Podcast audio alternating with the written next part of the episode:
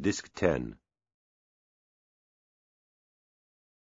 For Wilson, the real answers were the same ones that the Attlee government had tried. State ownership and state planning would end the inefficiencies of the private system. There would be a huge expansion of university places, new state direction of R&D, even a state-sponsored chemical engineering consortium. He was offering an answer to the stop-go demand management of the Tory years. Instead, Labour would grow the economy through the supply-side reforms of better education and higher investment in science. This was the man who had been in the wartime Ministry of Mines, plotting the rationalisation of the coal industry, who had been president of the Board of Trade in the late forties. It was the vision of an old-fashioned civil service man, but it sidestepped the weary ideological battles inside the Labour Party between right and left, and it sounded modern. From the late 17th century, science always has done. The problem Wilson would soon face was how to achieve a successful planned economy in a capitalist world. For all his abuse of them, the Tories had already set out on the same road. In 1962, suitably modern, scientific British businesses, such as Dunlop and Ferranti, were represented at the table alongside trade union leaders and Whitehall mandarins at the first meeting of the National Economic Development Council, or Neddy. As Labour would also discover, simply talking and making optimistic forecasts was entirely useless. The Tory industrial experience of the early 60s, from the failed attempts to get voluntary agreements on prices and incomes, to the direction of entire industries in order to combat regional unemployment, were there to be learned from. But the tactical fun of teasing a Tory regime to death meant more to Wilson than carefully studying how to be a success in Downing Street. Wilson's zigzagging through Labour factions had hardly been glorious, but it had made him ruthless. He turned this ruthlessness against the Conservatives, making unfair but funny attacks on Douglas-Home's inability to understand economics except with matchsticks, and his archaic background as a 14th Earl though the Prime Minister famously hit back by mildly replying that he supposed, when you thought about it, he supposed Mr. Wilson was the 14th Mr. Wilson. Wilson's chutzpah and increasingly self-confident style have been ascribed by many people to his political secretary, Marcia Williams. Later she would become a byword for clique and scandal, but she was a brilliant and loyal, if unpredictable, player in Wilson's inner team. She was described by another member of it, the press secretary Joe Haines, as possessing a brilliant political mind, probably better than any other woman of her generation. She would rant and rail at Wilson, and treated him at times like a naughty schoolboy. Many believe she had had an affair with Wilson. Funny fellow, Wilson, said Macmillan. Keeps his mistress at number ten. Always kept mine in St. John's Wood. By another account, she once confronted Mary Wilson and told her she had had sex with her husband several times, years before, and it wasn't satisfactory. She and he always denied this, and would set libel lawyers, successfully, on journalists who repeated such stories. Even so, since Wilson's death, some have gone much further, asserting that the Russians had blackmailed him about Marcia, persuading him to work for them. This seems highly unlikely, the Mitrokhin archive seems to clear him. What can safely be said is that she helped build up his morale, challenged his complacency, and, until her apparent bullying became intolerable, probably made him a better politician than he would otherwise have been. Some bad news, Minister. Labour came to power confronted by economic choices which would torture it in office and come close to destroying it for good when it was finally defeated at the end of the 70s. From the first weekend in October 1964, when Wilson, his Chancellor Jim Callaghan, and the other senior ministers picked up their briefing papers, appalling dilemmas stared them in the face. On the face of it, the economy was not doing so badly. Inflation was still low, though rising. Unemployment was relatively low. Productivity was respectable, though falling behind Britain's competitors. Strikes were a problem. Britain's falling share of world markets was a problem. But these were all issues voters might have expected a fresh, vigorous, forward-looking new government to be able to grip. A darker story was laid bare in the official briefings. Britain under the Tories had been wildly overspending. It was living on borrowed money. Britain's balance of payments was eyed with increasing worry and suspicion by its creditors, the Americans above all. Longer term, the only solution was for the British economy to become more successful, growing faster without sucking in inflation. Labour had ideas about that, more investment, more planning, a better educated workforce. But this would take time. And there was no time. When Callaghan arrived in Downing Street on the Friday evening after the election, his predecessor, the easy-going Tory Chancellor, Reggie Maudling, is said to have passed him on the way out, stopped with his coat on his arm, and apologised. Sorry to leave such a mess, old cock. He wasn't talking about the furnishings. Callaghan's Treasury officials presented him with 500 typed pages, arranged into 49 sections. They showed that the deficit the Tories had left him was far worse than previously thought some £800 million, and that he would have to begin with a programme of savage spending cuts and tax rises. Even then the pound, still a world reserve currency, would be under constant pressure. This was bad enough. Labour had been elected promising a more generous welfare system, better pensions, spending on schools, and much more. That was immediately in jeopardy. Prized national projects, including the supersonic airliner project jointly developed with the French, Concorde, were under threat of being axed. The governor of the Bank of England, Lord Cromer, regarded by Labour ministers as a Tory reactionary, was quickly insisting that the deflationary squeeze must be tighter still, and that other pet Labour projects, such as the renationalisation of steel, must be dropped. He only desisted when Wilson warned him that in that case, he might have to hold an immediate election on the theme, Who Governs Britain? Familiar later on, but in the 1964 context meaning elected politicians or bankers. It was hardly surprising that the new team felt shocked and somehow betrayed. Callaghan, who had lost his Baptist faith years before, began to pray again. Cuts and tax rises apart, there was one other obvious policy choice, which was to devalue the pound and, in effect, try to start again. Initially, devaluation was entirely ruled out by Wilson, Callaghan and Brown, who met privately on the Saturday following the 1964 election. They saw it as humiliating for Britain, cruel to poorer nations keeping their money in sterling, and possibly deadly for the Labour Party, which was still saddled with the memory of devaluation in 1949.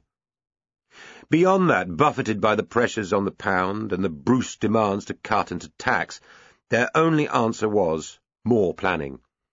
As we have seen, the Conservatives had already been taken by the idea. Beeching's brutal reshaping of the railways had been an early example of the new ruthlessness. Meanwhile, Neddy had begun work three years before Labour came to power. Industrialists and trade unionists were sitting round large tables, creating working groups and setting plans for growth in exports, personal consumption, government spending, capital investment. Under Maudling, the Tories had also tried voluntary restraint in prices and incomes and a national plan. This was all meant to be French. In the early 60s, Paris was in vogue among the politicians, just as Parisian philosophers, filmmakers and singers were in vogue among the beatniks in their black turtlenecks who frequented the coffee bars a mile north of Westminster. France's system did not use production quotas or targets like the Soviet bloc. Instead, indicative planning meant the state directing money and materials into particular industries, regions, and products, while obliging French banks to invest in new factories and techniques. This had begun in the shattered post-war nation of 1947 under the brandy merchant's son and father of the EU, Jean Monnet. Fifteen years on, France was connected by new rail and road systems. Her town planning seemed radical and effective compared to the mess of British cities, and from jet fighters to cars, engineering to plastics, she appeared more technologically successful than her old adversary. But Britain did not have the crisp centralism of the French political elite, nor the self-confident young technocrats being churned out of the new system of elite education created by President de Gaulle's post-war revolution the Énarques. Britain had mutually suspicious captains of industry and union barons, plus a few economists and a highly independent, rather anti-manufacturing city. Under the Conservatives, cheerful growth figures were duly agreed, and bore absolutely no relation to what then transpired.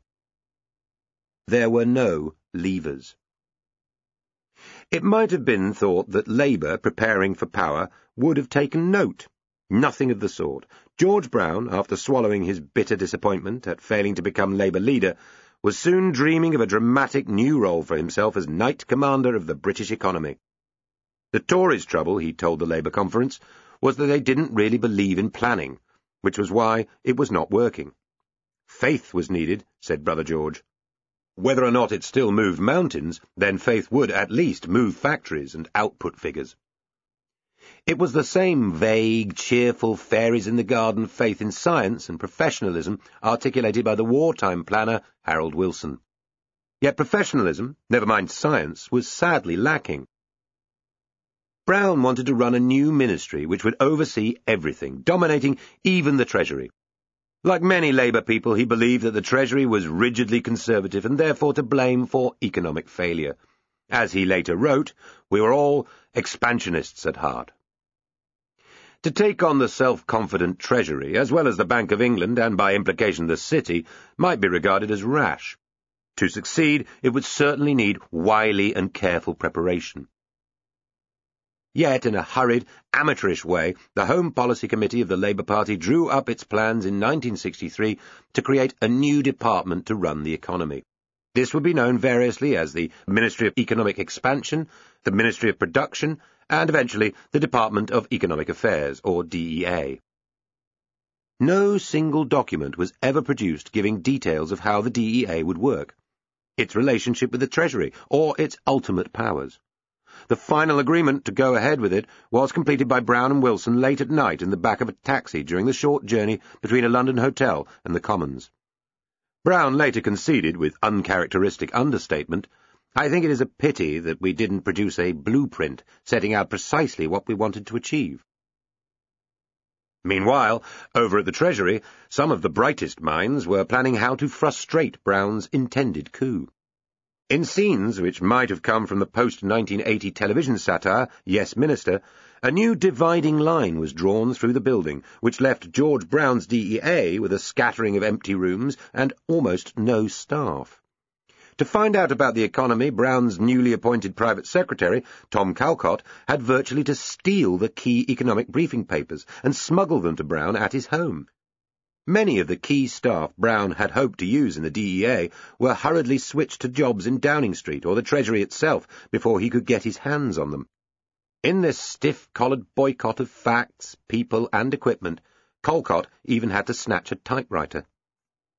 Bullying and hectoring, Brown would eventually get his department up and running.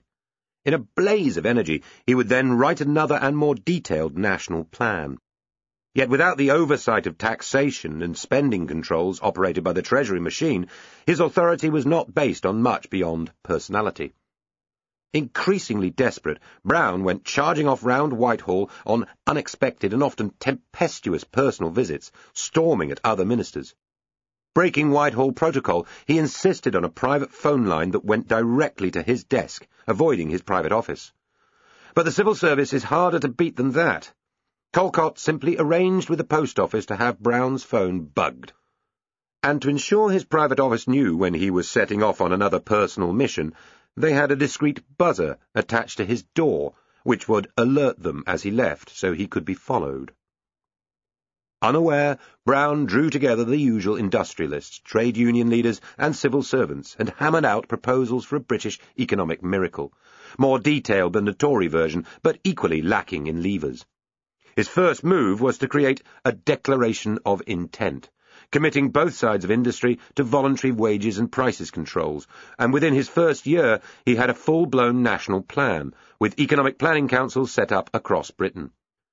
One sympathetic biographer calls this a huge personal achievement, the result of working immensely long hours, breaking every convention to get his own way, and successively bullying and charming and ultimately exhausting those whose support he required. There was much shouting at officials, much searching for key documents hidden by the Treasury, which had by now taken to calling its would-be rival the Department for Extraordinary Aggression. The trouble was that by the time Brown's deal-making marathon had been completed, the economy was in such trouble, voluntary controls were impossible. The Treasury had squeezed the DEA into irrelevance before it properly got going. Crossman, the cabinet minister and diarist, was worried as early as December 1964 at the absence of economic strategy as the pound came under increasing pressure. Both Callaghan and Brown were routinely describing the situation privately as desperate. Labour's promises to its supporters, including pensioners, were already impossible to fund. Crossman recorded, The pound is still being nibbled away, and I feel the cabinet isn't very firm or very stable because the central leadership isn't there, the sense of priorities, the sense of grip that you need. Yes, we've got a remarkable man in Harold Wilson, and a good man in George Brown, but what we still lack is that coherent, strong control which is real policy. Roy Jenkins, later to become Chancellor himself, recorded a similar assessment. So long as the pound remained expensive compared to the dollar, there was hardly an event in the world which did not produce a British currency crisis, and the only way of dealing with such a crisis was a new package of hastily approved deflationary measures which seemed bereft of any strategic framework. This left the DEA a marooned and rudderless creature once the cuts had destroyed its growth targets. Brown was moved to the Foreign Office in 1966, and the department was passed around until eventually it came under the personal control of Wilson, an idea that came to him in the middle of the night after he had been woken by his adored but delinquent Labrador, Paddy. That did no good, and the DEA died. Empty pots and magic boxes. In other areas, Labour was on the move. Tony Crosland, a dashing ex-paratrooper and admirer of Hugh Gaitskell, has featured earlier in this history for his rebellion against socialist puritanism and his seminal book, The Future of Socialism, which called on the left to accept the consumer society and the mixed economy. By 1965, as MP for Grimsby, he was a rising Labour star, a glamorous, cheroot-smoking, rough-tongued man known for his ferocious attacks on the public school system. He had recently married the exceptionally beautiful divorced American journalist Susan Catling, acquired two stepdaughters, and moved into a house in London's Notting Hill, no longer the scene of riots and not yet the backdrop for glossy films. Wilson had made him Education Secretary after offering the job to Crosland's friend and rival Roy Jenkins, whose children were at private schools. Crosland's next two years would make him one of the most controversial, reviled, and admired ministers in the history of British schooling. His wife Susan wrote a book about him, which is as tender and eloquent a portrait of a 20th century British politician as exists. But in it, she also revealed a couple of sentences he uttered to her which have been hung around Crosland's reputation ever since. Luckily for posterity, the journalist in her trumped the pious memorialist. It was late one night in their home when he had been at a wearisome dinner with teachers' associations. Crosland's tread was ominous as he mounted the stairs. He stopped at our bedroom door. Good evening. You'd better come in the study. I put my novel aside and got smartly out of our bed, wondering what had caused this latest vexation. If it's the last thing I do, I'm going to destroy every fucking grammar school in England, he said. And Wales, and Northern Ireland. Why not Scotland? I asked out of pure curiosity. Because their schools come under the Secretary of State for Scotland. He began to laugh at his inability to destroy their grammar schools. By 1965, the post-war division of children into potential intellectuals, technical workers, and drones, gold, silver, and lead, was thoroughly discredited. The private or public schools still thrived, with around 5% of the country's children creamed off through their exclusive portals. For the other 95%, ever since 1944, state schooling was meant to be divided into three types of school. In practice, however, there were just two. For roughly a quarter of children, there were the grammar schools, offering traditional academic teaching, including much memorizing and strict discipline. The grandest of these were the 179 direct grant schools, effectively independent of central government and often with strong traditions of their own, schools such as Manchester Grammar, Haberdashers' Aske's, Elstree, and King Edward's in Birmingham. They tended to be long-established schools, town academies, or old foundations, with uniforms, badges, and school songs to match. Their brighter children would be expected to go to the expanding university sector and to become professionals. Alongside them, also traditionalist in atmosphere, but with less independence and status, were some 1,500 ordinary grammar schools, maintained by the local authorities. For the other three-quarters of state-educated children, there were the secondary moderns, frankly second-rate, and often in buildings which reflected their lower status. As one writer observed in 1965, modern had become a curious euphemism for less clever. Some of these schools were truly dreadful, sparsely staffed, crowded into ancient and unsuitable buildings, and sitting almost no pupils for outside examinations before most were released to start work at 15. At A-level in 1964, the secondary moderns, with around 72% of Britain's children, had 318 candidates. The public schools, with 5%, had 9,838. The third kind of school, originally planned in 1944, was to have been the technical school, teaching specific practical skills on German lines, but these had been forgotten. In practice, there was therefore a sharp public sheep and goats division of the country's children, which took place at 11 years old through the 11 plus examination. It in turn was based on an IQ test, supposed to scientifically measure intelligence. Among those who made it to the grammar schools, many hated being separated from their old friends. George Best and Neil Kinnock being among the innumerable examples of 11-plus successes who then bunked off or frittered their school days in a mood of rebellion. Many of the majority who were rejected and sent to the secondary moderns never got over the sense of rejection and failure. John Prescott never forgot that his brother passed and was given a bicycle while he failed and wasn't. Rifts opened in families. Siblings turned on each other. Any schooling system has some problems. Most involve unfairness at one stage or another. Academic selection and examinations require children to fail as well as to succeed. But by the late 50s there were larger complaints. The IQ tests were shown not to be nearly as reliable as first thought. Substantial minorities, up to 60,000 children a year, were at the wrong school, and many were being transferred later, up or down. Different education authorities had wildly different proportions of grammar school and secondary modern places, division by geography, not examination. A big expansion of teachers and buildings was needed to deal with those post-war baby boom children who were now reaching secondary school. Across Britain, there were rotting buildings and a shortage of around 60,000 teachers. Desperately looking for money, education authorities snatched at the savings a simple comprehensive system might produce. Socialists who wanted more equality, among whom Crosland had long been prominent, were against the 11 plus on ideological grounds. But many articulate middle-class parents who would never have called themselves socialist were equally against it because their children had failed to get grammar school places. With all these pressures, education authorities, that is, local councillors, not national politicians, had begun to move towards a one school for all or comprehensive system during the Conservative years. Tory councils were doing this, as well as Labour ones. The Conservative Education Secretary, a man on the left of his party, Sir Edward Boyle, found that 90 of the 146 education authorities in England and Wales were making some moves towards comprehensive schooling by 1962. So, when Crosland took over, the great schooling revolution, which has caused so much controversy ever since, was well underway.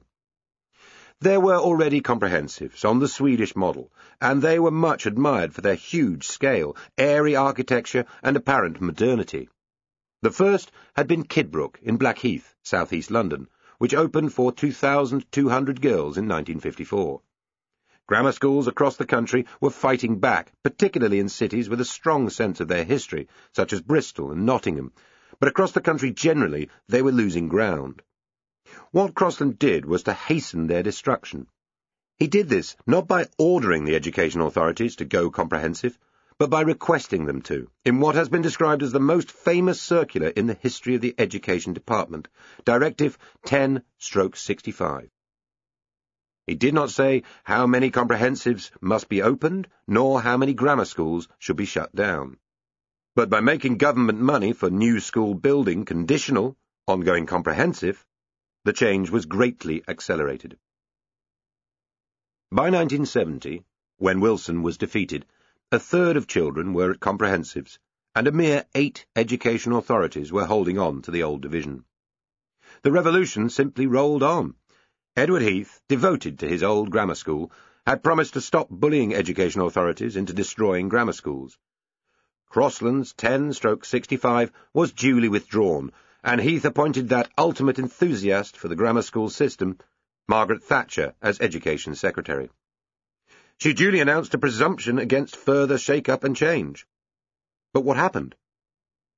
Out of 3,612 proposals for comprehensive sent to Mrs. Thatcher, she turned down just 326, and the proportion of children at comprehensives nearly doubled again, up from 32% under Labour to 62% under this thoroughly conservative politician.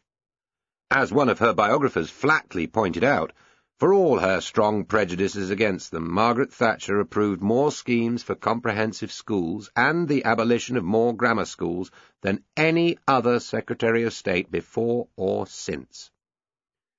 Heath, who fought a tough campaign as Prime Minister to save his local grammar school in Bexley, blamed the desire of Tory-led authorities to save money by replacing boys-only and girls-only grammars with co-ed comprehensives. He also confessed the tide was strong, but I do wish, in retrospect, that the many supporters of selection had all campaigned more vigorously before it was too late. There had always been a contradiction in the way comprehensives were sold, which was neatly summed up by Wilson when he promised that they would offer a grammar school education for all. Since the essence of grammar schools was that they selected only the brightest children, this was plainly a ridiculous suggestion. Yet Wilson was reflecting back something that was deeply rooted among parents and many Labour voters, which was a simple enthusiasm for good education, meaning traditional teaching in a disciplined environment, popularly associated with grammar schools. Most other countries, after all, had traditionalist, even rote-learning education in a single-state system, without the division of schools by academic ability. If the Germans and Americans, the French, Russians and Swedes could do it, why not the British?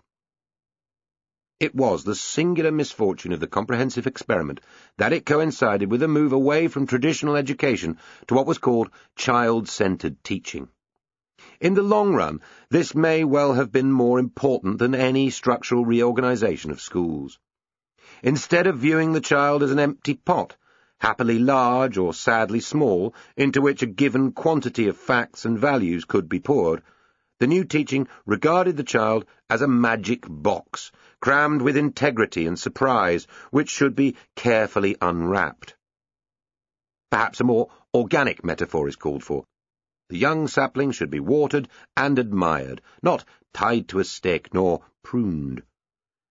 Here was a fundamental disagreement about the nature of humanity and social order. Philosophically, it goes back to the French thinkers of the eighteenth century, but it was fought out in concrete form in British classrooms throughout this period. The old rows of desks facing a blackboard began to go, and cosily intimate semicircles of chairs appeared. Children of different abilities were taught in the same room so that they could learn from each other, causing some chaos and boredom.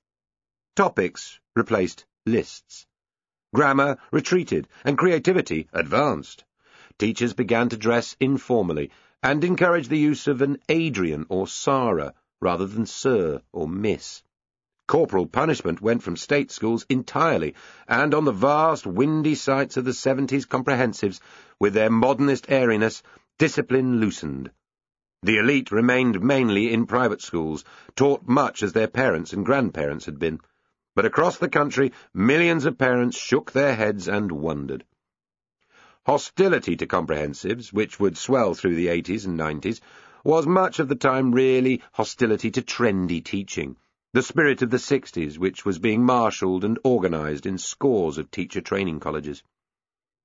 Crosland's legacy went far beyond comprehensives. He was a high spender on education, as was Margaret Thatcher, both believing long before Tony Blair that there was no better way of investing taxes than in education, education, education. In particular, he oversaw a big expansion of higher education, the creation of 30 polytechnics to supplement Britain's universities.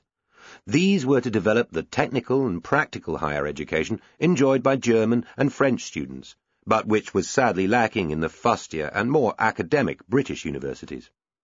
This offended the universities, not surprisingly, who had been hoping for a major expansion in their own right.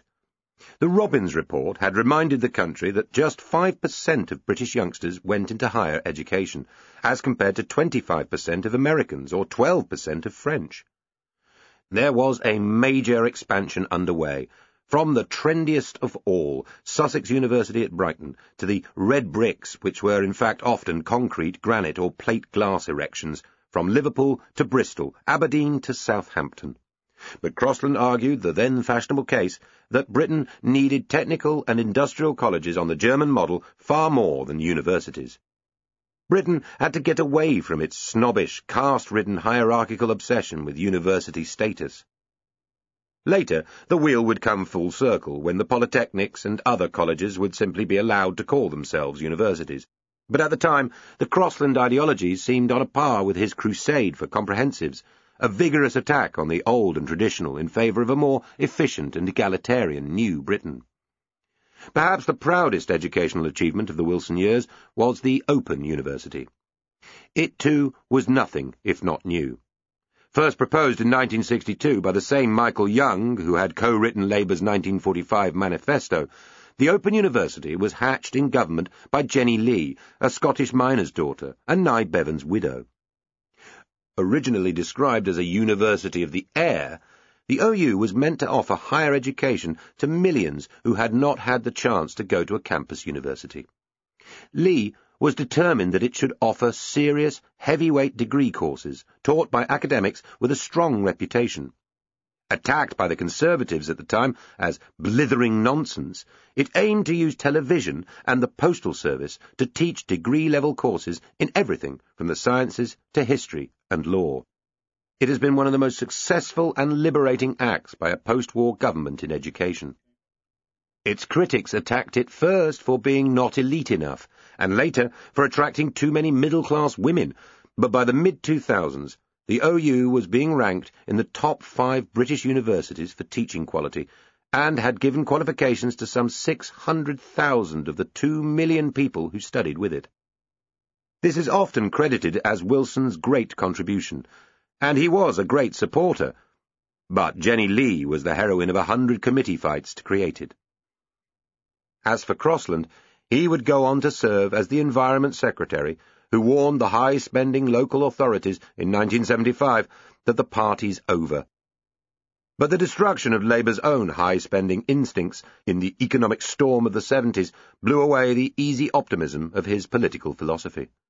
In 1977, still hoping to be Chancellor, and after enduring a dinner sitting beside a woman whose conversation about the EEC he said was killing him, Crosland died of a stroke at the age of 58. Roy Jenkins's Britain. The greatest changes of the Labour years were achieved by Roy Jenkins, a man Wilson had always distrusted. Back in the Tory years, when he was slim and dashing, Roy Jenkins had set out his case for social reforms, which would remove the state's powers over individual freedoms. He argued that the ghastly apparatus of the gallows must go, as well as judicial flogging, that the persecution of homosexuals should end, as Wolfenden had suggested, that the Lord Chamberlain's powers to censor stage plays must also end, that the harsh and archaic law forbidding almost all abortions should be changed, that the divorce laws which caused unnecessary suffering should be reformed, that the immigration laws needed to be made more civilized.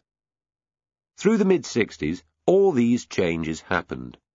Hanging went in 1965, before Jenkins became Home Secretary, but there was a softening on immigration in 1966, flogging went in 1967, the same year as the liberalisation of abortion law and the decriminalisation of private homosexual acts between men aged over 21.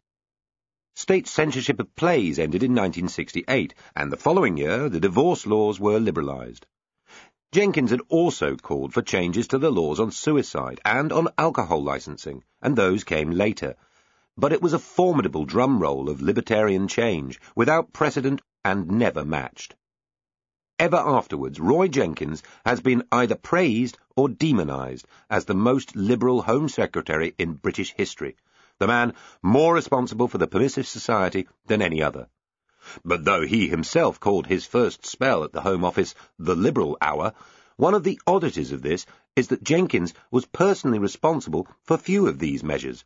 They were private members' bills.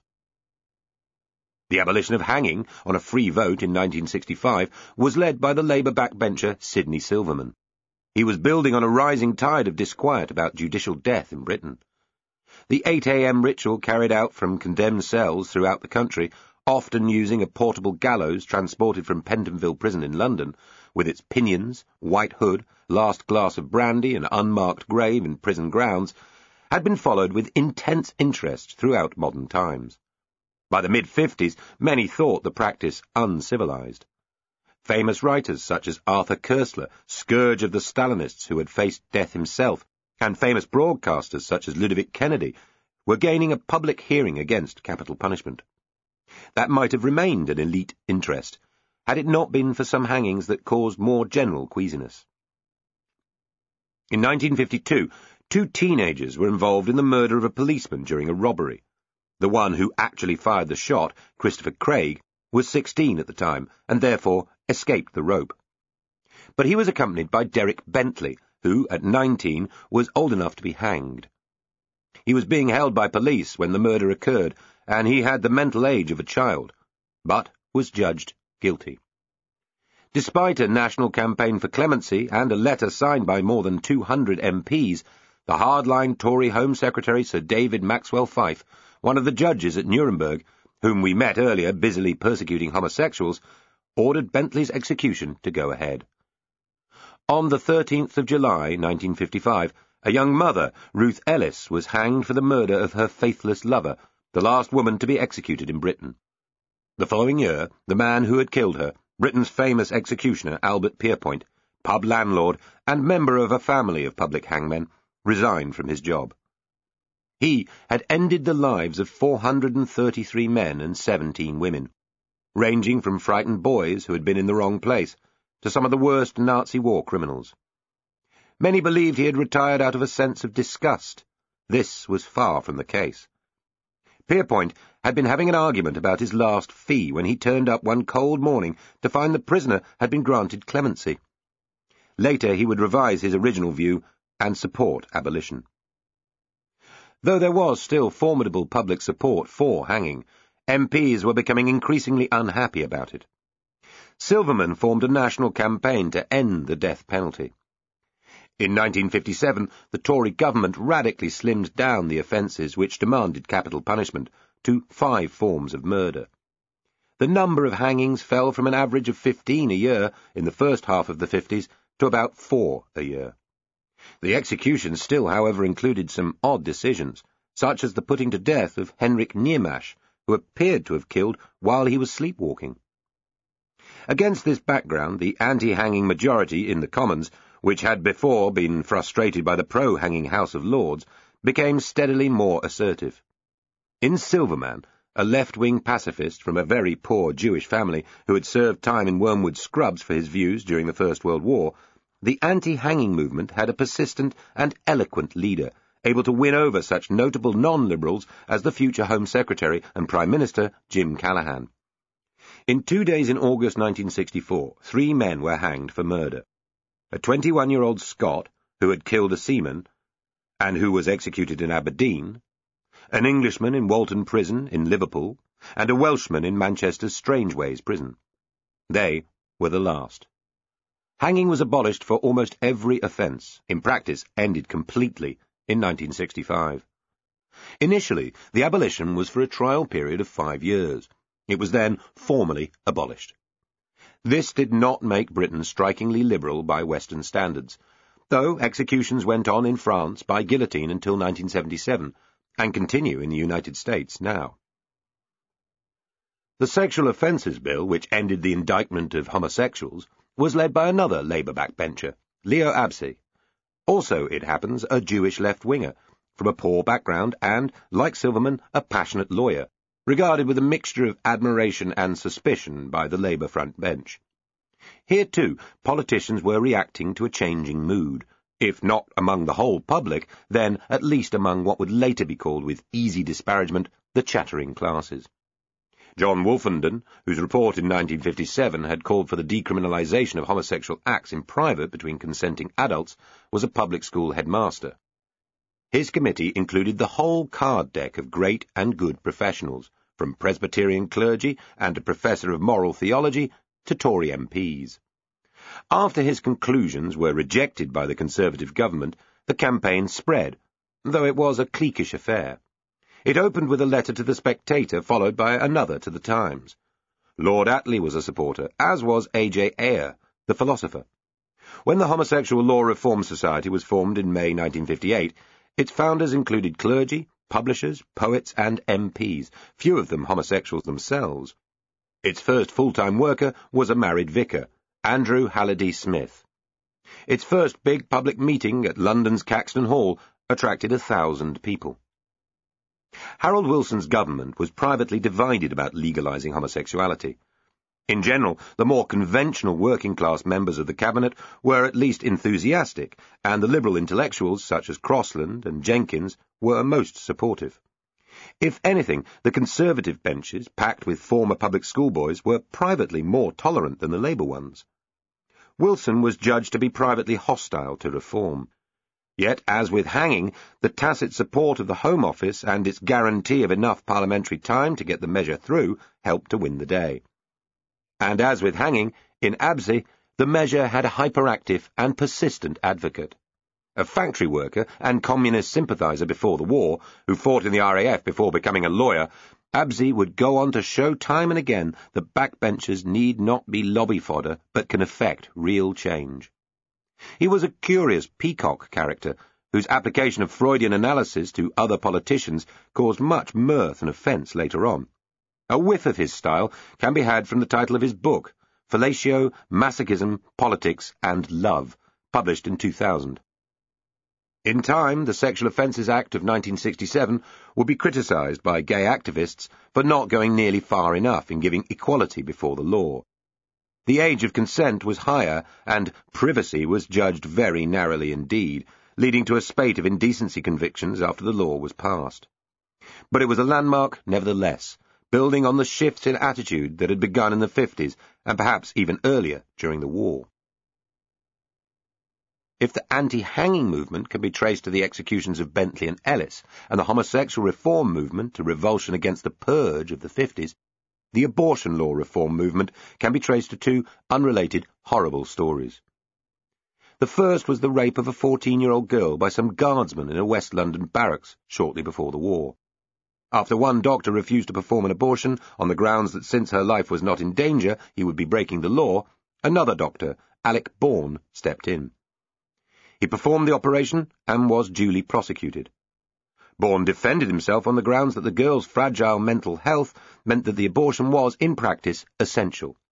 He won, and became an instant hero to the small female campaign which had been set up to reform the abortion law in 1936. From their point of view, this was a mistake, Bourne would later recant, declaring that mass abortions would be the greatest Holocaust in history, and in 1945 he would become a founding member of the anti-abortion group, the Society for the Protection of the Unborn Child, or SPUC. The second event was much more widespread. It was the thalidomide drug disaster of 1959 to 1962. This alleged wonder drug, which helped sleeplessness, colds, flu, and morning sickness, was responsible for huge numbers of badly deformed children being born, many missing all or some of their limbs. Opinion polls at the time showed large public majorities in favour of abortions when the fetus was deformed. This was far more influential than the actions of the Abortion Law Reform Association, which had just over 1,100 members at the time. Abortion was also clearly a class issue. In the early 60s, an estimated 10,000 private abortions were taking place in Harley Street and other West End clinics, where relevant paperwork had been obtained and plenty of cash had changed hands. At the other end of the social scale, horrific backstreet abortions with coat hangers, chemicals and rubber pumps were causing injuries and some deaths. Around 35,000 women a year were being treated in National Health Service hospitals for botched abortions. Even if one takes a middle figure between the 100,000 and quarter of a million illegal abortions then taking place, vagueness about numbers is inevitable given the hidden and private nature of the abortions, this suggests very large numbers of young women were exposing themselves to terrible risk. By the mid-60s, botched abortions were the main cause of avoidable maternal death. It was a theme that would be crucial to the MP who took on this reform, the next in the series of backbench nation changes. David Steel, a Scottish Liberal who had just been elected to the Commons in a by-election, was still in his twenties and just two years out of law school the boy David, would go on to lead his party and be the first presiding officer of the Scottish Parliament. But his dogged battle to legalise abortion was the most controversial fight of his life. He had come third in the ballot for private members' bills in 1966, and initially thought he would try to pilot through homosexual law reform, until he realised the level of hostility in Scotland, where the law would remain unchanged for years to come, meant it could only be an English and Welsh measure. A serious-minded young man, Steel had been much impressed by the Church of England's recent report on abortion, arguing the Christian case for its moderate use, and attended an abortion for himself before deciding. But essentially, he was put up to it by Roy Jenkins. Like Silverman and Abse, he had much expert opinion on his side. Not a Wolfenden report or the passionate books of philosophers, but the World Health Organization, which had declared in 1946 that health meant complete mental, physical, and social well-being. This implied that mental suffering to the woman could be grounds for abortion. It was written into the bill, and today, of the 180,000 abortions taking place each year in Britain, all but 2% of them are on just such grounds. Though these were the most famous, or infamous, moments of Roy Jenkins's liberal hour, they were not the only ones. The old law on divorce, which generally required evidence that one party had committed adultery, and therefore the whole jig of private detectives, cameras, hotel rooms, and often staged in flagrante moments, would finally be ended in 1969 by the Divorce Reform Act. This was also part of the Jenkins agenda, and he had wanted to see it through two years earlier. The new law allowed divorce if a couple had lived apart for two years, and both wanted it, or if they had lived apart for five years and one partner wanted divorce. This irretrievable breakdown clause, often oddly called no-fault divorce, was followed by a rocketing rate of divorces rising from around 7% of marriages in the late 50s to close to 50% now. The causes of this domestic revolution are many, and include greater publicity about sexual gratification, domestic violence, and greater female financial independence but the 1969 Act was a huge factor. Then there was the Theatres Act of 1968, again taken through by a Labour backbencher, George Strauss, one of the founders of Tribune, which finally ended the Lord Chamberlain's censorship role after a particularly controversial verdict against a play at the Royal Court, Saved, by Edward Bond. The Lord Chamberlain of the time, Kim Cobbold, was privately grateful for the end of his role, Though shows like Hair and O Calcutta quickly exploited the new freedoms of the stage to the disgust of Middle England, there was hardly a tide of filth spewing across the stage. Over the next decade or two, the plays which were genuinely controversial would be rare enough to produce media cyclones, yet hardly anyone called for the return of the Lord High Censor and his blue pencil. Jenkins turns out to be the single most influential politician of the 60s, though never Prime Minister himself. All of these measures were given vital help by him, following a personal agenda he had set out years earlier and vigorously pursued by exercising personal decision-making and persuasive powers in the Cabinet and Commons. Most private members' bills fail because they run out of time for debate, something controlled by the government. Jenkins ensured there was plenty of time. He helped pick and coach backbench leaders for reform. On numerous occasions he spoke for them. So, why had he not led the charge himself? The simple answer is that Wilson's cabinet was a lot less liberal than Jenkins was, with three or four ministers utterly opposed to each of these measures. Wilson was hostile, for instance, to the ending of stage censorship, partly because he was nervous about the forthcoming stage version of Private Eye's satirical Mrs. Wilson's Diary. The Secretary of State for Scotland, Willie Ross, was hostile to almost all the reforms, and often backbenchers who supported one liberalisation would be against another. So Jenkins proposed what he called a stratagem, whereby he would give backbenchers time and freedom to attack first, while allowing himself the liberty to speak in their support. This allowed his cabinet critics to vote against the changes, which were carried after very long and highly emotional late-night debates. All transpired just as Jenkins had hoped. He felt he was at the cutting edge of a war about what it meant to be civilized. Against him and the reformers were many clergy, including the Roman Catholic Church, millions of quietly conservative-minded citizens, and much of the political establishment. When he arrived at the old ministerial rooms of the Home Secretary, long since gone, he found an air of gloom and some very suspicious officials. There was an indicator board in one corner of his office with the names of prisoners awaiting execution. Hanging was only suspended, as it were. Originally, the board had shown the names moving steadily towards the date fixed for their hanging. Jenkins had it moved out and replaced with a fridge for white wine and soda. After supporting the abolition of hanging, and after refusing to authorize the birching of a prisoner, he became a hate figure among many ordinary policemen, as well as for the grassroots of the Tory party, something he seemed to regard as an honour. Yet he was not liberal on everything. He believed that crime would be cut more effectively by catching more criminals and getting more guilty verdicts than by horrific punishments. One of his most important changes was to bring in majority verdicts for English juries. Scotland had always allowed them, rather than the old rule that they must be unanimous. Many of Jenkins's critics on the right opposed this. As he noted with a certain smugness much later, 74 Conservatives voted against, including Mrs. Thatcher, who went into the lobby against the change which has contributed more to the conviction of professional and dangerous criminals than any measure which was introduced by her four Home Secretaries. The social changes were rarely argued through with clarity, or indeed honesty. Abse later described the arguments he used about homosexuality, accepting that it was a pitiable medical condition that required treatment, as absolute crap. Despite endless public debate, the abortion reformers entirely played down the significance of psychological health as a reason for a termination, passionately arguing that the bill was not a charter for abortion on demand, which it certainly became. The use of separation as ground for divorce, rather than proof of adultery, was said to be a measure which would strengthen marriage. If so, it was clearly a failure. It was argued and assumed that the end of hanging would not increase the rate of murder or violent crime.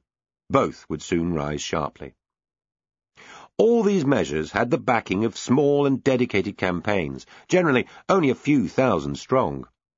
Each depended on celebrity intellectuals of one kind or another to finally slaughter legislation which went back to Victorian times, and in the case of hanging, far earlier whether it was the philosopher Bertrand Russell inveighing against the anti-homosexual laws, or Laurence Olivier giving evidence against theatre censorship, or the British Medical Association helping turn the mood on abortions. This was a social revolution led by eggheads and experts. It showed just how influential apparently marginal people could be in the Britain of the late 50s and mid-60s. Liberals, though unimportant politically, indeed at their low point of the century, were particularly influential not only Steel on abortion and Ludovic Kennedy on the death penalty, but through the parliamentary enthusiasm of their leader, Jo Grimond. The left-wingers and intellectuals around Tribune, who were being elbowed aside by Wilson, also had a real influence on these non-economic issues. The model for egghead-led change had been the famous court case of October 1960, Regina versus Penguin Books Limited at the Old Bailey, better known as the Lady Chatterley trial. Again, Jenkins was there. He had been the only MP on the committee of liberalisers whose work eventually produced the Obscene Publications Act of the previous year, now about to be tested. Defending Penguin's right to publish an unexpurgated text of Lawrence's novel about the love affair between a lady and a gamekeeper, with its phallic romps through the undergrowth, its scenes of copulation and buggery, and, not least, its use of the words fuck and cunt, had brought together a coalition of the permissive. From the Bishop of Woolwich to E.M. Forster, these were the people who might be expected to append their names to letters to the Times about the evils of colonialism, or turn up at a pro-homosexual rights meeting, or support CND, the people who would be satirized mercilessly by Michael Wharton of the Daily Telegraph in his Beachcomber column, and by the cartoonist Osbert Lancaster. The list of witnesses for the Lady Chatterley defence included Oxbridge professors, clergymen, famous writers, a future Tory MP, and a poet laureate. It was a unique coming together of liberal and intellectual strands in British public life. Left-wing and liberal Christian thought had been in the ascendant in the Church of England during and after the war, as we have seen. The wartime Archbishop, William Temple, was still being quoted at the Lady Chatterley trial. The big publishing houses were often in the hands of men of the high-minded liberal and centre-left, Sir Allen Lane himself, or Victor Gollancz. The leftist newspapers, such as The Observer, Manchester Guardian, and News Chronicle, not to mention the resurgent Daily Mirror, were at the height of their influence. As with abortion or the divorce law, expert advice was used to intimidate and mock the self-appointed guardians of tradition, and to good effect. The tactic of finding irreproachably serious and well-regarded authority figures to front radical change, so confusing the forces of tradition, was first tested over Lady Chatterley. Mervyn Griffiths-Jones, QC, an old Etonian, ex-Grenadier Guard, summing up for the prosecution, was explicit about the historic nature of the choice before the jury. There must be, he pleaded, some standards of morality, some standards of language and conversation, some standards of conduct which are essential to the well-being of our society. Since the war, the country had been suffering from increasing sex obsession, a lack of restraint, and moral discipline. The jury had heard a long list of experts, Griffiths-Jones concluded. Members of the jury, you will not be browbeaten by evidence given by these people. You will judge this as ordinary men and women, with your feet, I trust, firmly planted on the ground. But what was ordinary now? His question as to whether male jurymen would permit their wives or servants to read such a book caused hoots of laughter round the country. Their verdict against him concluded what had been a kind of genteel liberal carnival, the opening act of the permissive society that was coming. It would mean the publication of books which, unlike Lawrence's, were mainly to be read with one hand. John Cleland's 18th-century porn novel Fanny Hill, Pauline Reage's sadomasochistic novel The Story of O, and much else. In this sense, the high-mindedness of the anti-censorship brigade would be quickly confounded. They had stood their ground on Lawrence or James Joyce, elite writers. Doing so, they ushered in freedoms which would swiftly be exploited in ways they had not intended or foreseen. That, however, is the nature of freedoms. Thus, small groups of the upper orders changed the rules of British life and found themselves unprepared for the torrent of change that followed. Some of the fastidious homosexual rights campaigners of the 50s and 60s were appalled by the shameless exuberance of the gay lib movement. Many of the abortion rights campaigners, including David Steel himself, said later that they had not expected the sheer number of terminations that were then permitted. The argument about hanging raged more strongly, if anything, after abolition than it had before it. There were still strong conservative voices expressing unease and anger. In the Lords, the war hero Viscount Montgomery of Alamein said he favoured the age of homosexual consent being fixed at eighty the chief scout protested about England going the way of ancient Greece, and a bishop warned that the country was rife with buggers' clubs. A world away, in a Midland secondary school, an art teacher with strong Christian principles began planning her campaign against lewdness. Mary Whitehouse's Clean Up TV campaign would, from 1964, make her a major national figure who spoke for millions. Judges, local councils, and hundreds of clergy who did not agree with the Bishop of Woolwich would later be joined by journalists who had had second thoughts about the 60s, men such as Malcolm Muggeridge, Christopher Booker, and Bernard Levin. It is always dangerous to define an era by a few high-profile events taking place in London. Yet, across Britain, there is no doubt that traditional values were under attack and falling back in confusion.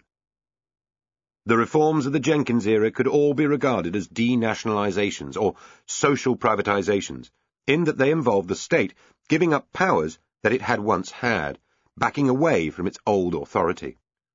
They can be seen as the social and moral equivalent of the industrial privatizations of the Thatcher years, when the state surrendered economic powers and ownership. The left tended to think people's private lives should be their own, even if they made choices traditional Christian society regarded as immoral, but that people's working lives, from how much they earned to where they worked, were fit for state interference. The right had a reverse view, that the state should uphold traditional moral codes with the full rigour of the law, but keep out of the economy as much as possible. The lasting changes made by each side are the ones in which politics did pull back, leaving the state smaller both morally and economically. Did they make the country more civilized, as Jenkins and his supporters believed, or did they make it coarser and more dangerous, as right-wing commentary has alleged? Despite serious rises in violent crime, there is little campaigning for a return to hanging. Censorship, too, seems something few modern Britons are keen on. Though divorce has become commonplace, causing great unhappiness as well as liberation, tougher laws to force people to remain married are on no political party's agenda. Homosexual rights have been increased. Again, the movement seems all one way. Abortion, affected by changes in medical technology and by the influence of evangelical organisations, is probably the most disputed of the 60s reforms, and the one most likely to be revisited. A fair verdict is that the changes allowed the British to be more openly themselves, and that while the results are not always pretty, the apple of self-knowledge cannot be uneaten again and returned to the tree. The Democracy of Narcissism much the same divided response still resonates about the whole decade. Why do the 60s seem to matter so much? Why is it that on television, in magazine articles, net debates, in books, and in conversation, so much time is spent on a few events involving a tiny number of people in a few places? There is almost autistic repetitiveness to our scratching of the images, from minis to minis, Beatlemania to Bieber, as if there are secrets still hidden there for us to uncover, some hidden pattern that gives order to history. The truth is that we have never really left the 60s. We have simply repeated them, and that goes for those who were only born later. 60s music, shopping, and celebrity culture have been spread far beyond their first makers and participants, to almost everybody in the land. The essence of British culture in the early 21st century from drug abuse to the background soundtracks of our lives, the celeb-obsessed media to swift changes in fashion, the pretense of classlessness, the car dependency, was all set down first between around 1958 and 1968. We are still living then, or at least in a slightly tired copy of how the 60s were for the elite. There was a brief political interruption in the mid-70s when Britain was said to be ungovernable and punk pogoed past, but it was only a pause. As the 80s economy revived, the 60s basic preoccupations, escapism, personal fulfillment, and shopping returned with full force. This was a time when the mass consumer culture first arrived, our democracy of narcissism. First time around, of course, it was fresher Pioneers have an innocence their imitators lack. 60s culture was made by people who had no idea they were setting patterns for the future. The pop songs of the early Beatles or the Kinks were not foremost neatly packaged commodities, as all pop songs later became. When Mary Quant set up her shop, she was a rotten businesswoman. The fun was in the clothes. No business with so little grip on cash could be cynical. When the protest poets first howled, or artists staged happenings, there was just a fragment of a flicker of a hope that it might change something. This innocence extends even to the mistakes, the belief that drugs can make urban life more benign rather than dirtier and more dangerous, or that tower blocks would bring a bright, airy future to the urban working classes. And it extends to that desperate search for alternatives, other ways of living. These included anarchist utopias, Jungian analysis, Eastern religion, radical feminism, all tumbling one after another with the speed of changes in musical fashion. This counterculture was discredited and left behind. It survives as fragmented subcultures only.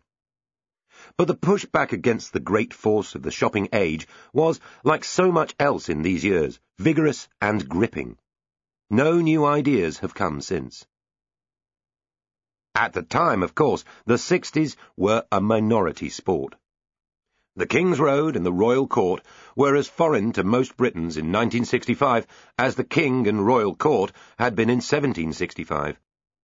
The majority who lived through the decade have personal memories of rather conventional suburban and provincial lives.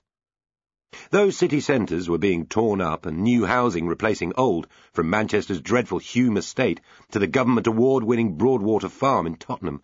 Most working-class people were living in old-fashioned housing, brick terraced houses in the English industrial cities, tenements in Glasgow or Dundee. There were brighter coloured new cars on the roads, but much of the traffic was still the boxy black, cream or toffee-coloured traffic of the 50s.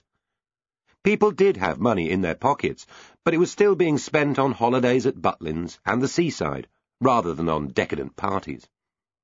The great working-class prosperity of the Midlands, based on the last fat years of manufacturing industry, was only just paying dividends in holidays in Spain. Wilson might be promising the white-hot heat of technological revolution, but British factories were the sprawling, dirty, assembly line centres of class conflict they had been for decades. For children, the authority figures of the wartime era, the formally dressed fathers, teachers with short haircuts and shorter tempers, remained all too visible. Schools still used corporal punishment. Mothers tended to cook and clean at home. The Britain which proudly displayed volumes of Churchill's war memoirs on bookshelves and stood up in cinemas for the national anthem did not disappear when Ringo Starr grew his first luxuriant moustache. End of Disc 10